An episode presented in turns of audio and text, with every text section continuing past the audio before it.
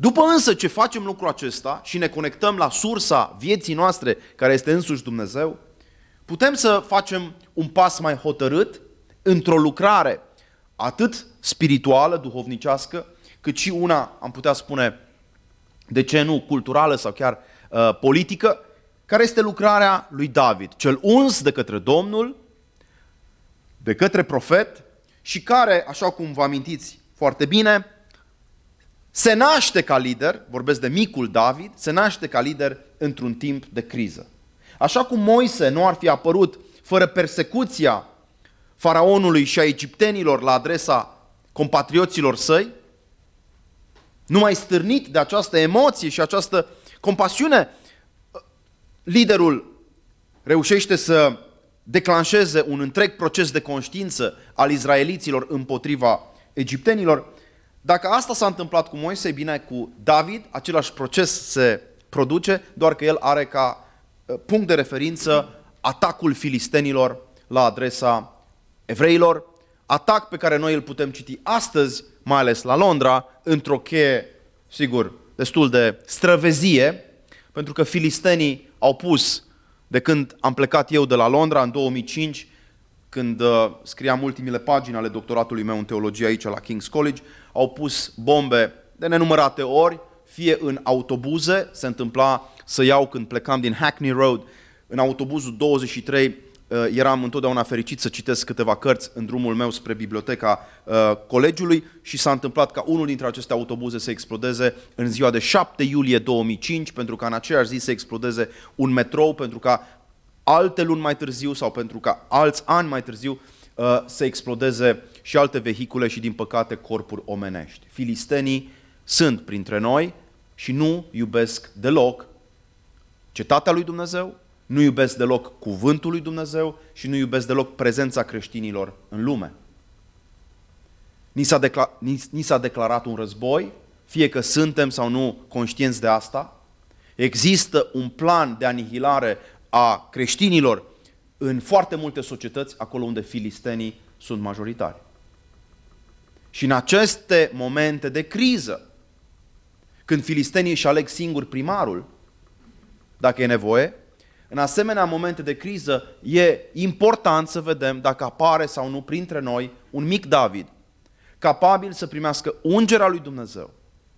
și să pornească la luptă împotriva filistenilor, uneori doar cu o praștie, dar și cu cinci pietre în mână, care sunt pietrele virtuților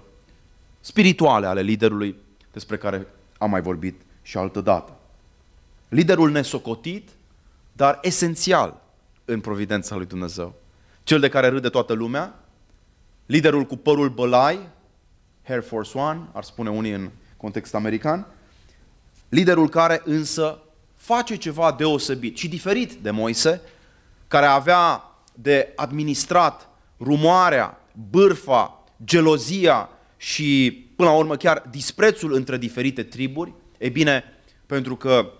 David înțelege că lipsa de unitate este un pericol la adresa poporului evreu, e bine, David se încumetă și nu numai că învinge filisteanul pe Goliat, așa cum ne spune atât, necreat și totuși descoperit în slava sa pe muntele contemplației, a doua chemare a liderului este să coboare printre ai săi și să-i aducă la oaltă, ceea ce dumneavoastră faceți în această zi și în fiecare duminică de slujire. Și pentru asta am doar admirație și prețuire. Nu e simplu să aduni lideri spirituali la oaltă, oameni politici la oaltă, nu e simplu să aduni în general chiar români la oaltă, întrucât fiecare își amintește că e mai degrabă oltean decât bucovinean, că e mai degrabă ardelean decât, știu și eu, dobrogean și în felul acesta separația, care este un fel de duh al omului fără har, căzut uh, din, uh, să spunem, grațiile divine, această separație ia locul construcției și mai ales iubirii la care Dumnezeu ne-a chemat prin Fiul Său.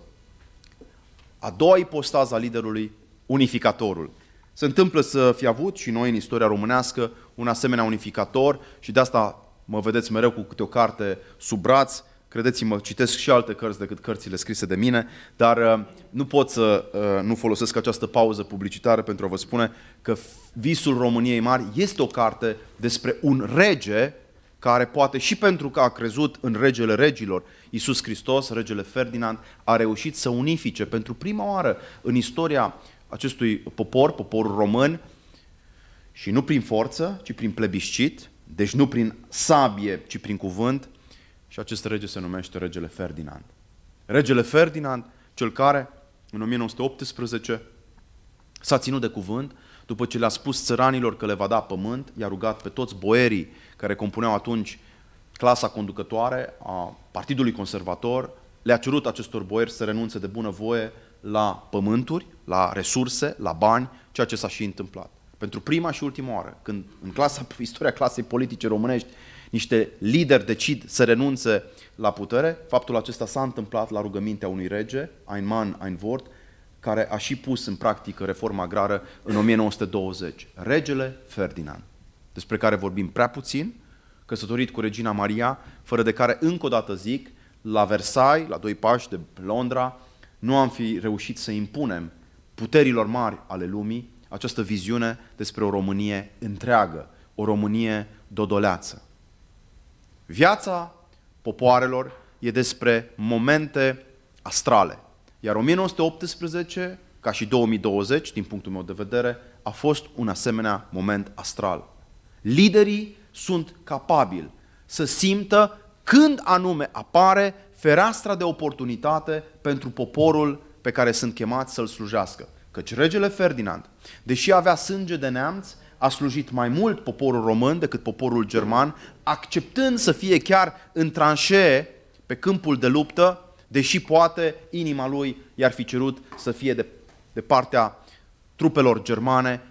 împotriva țăranilor de la Mărășești, Mărăști și Oituz, el a rămas loial țării sale, România, și a dus visul acesta al unității de veacuri, vis prezent în sufletele liderilor noștri spirituali până la capăt. Dacă eu astăzi vin în fața dumneavoastră și vorbesc limba română și mă numesc Mihai Neamțu și nu Nemet Mikloș și mă exprim într-o limbă pe care să o înțelegeți, nu neapărat în limba fino-ugrică maghiară, asta se întâmplă pentru că în Transilvania niște lideri spirituali și lideri politici, împreună cu regele Ferdinand, au hotărât în 1918 să facă Marea Unire. Suntem, deci, noi, ca oameni, rezultatul deciziilor marilor lideri ai națiunii noastre și ai bisericii noastre, decizii care s-au luat acum câteva sute de ani și, într-un fel sau altul, conștient sau nu, de ceea ce noi le datorăm, trăim mai departe în siajul, în umbra lor uh, binefăcătoare. A doua, deci, vocația liderului este vocația de unificator. Cea din tâi vocație este cea de văzător sau contemplativ, a doua este de unificator, cel care pe orizontală, da, pe orizontală, asumă curajul de a lupta într-o vale, cum se întâmplă cu David, care luptă într-o vale, evident, așa cum într-o vale a Trotușului și într-o vale a Oituzului s-au luptat și soldații români, și noi poate că suntem chemați, într-o vale, cel puțin spirituală a națiunii române, să începem să ne suflecăm mâinile și să unim bisericile, să unim până la urmă comunitățile și să le dăm un sens, să le dăm un viitor.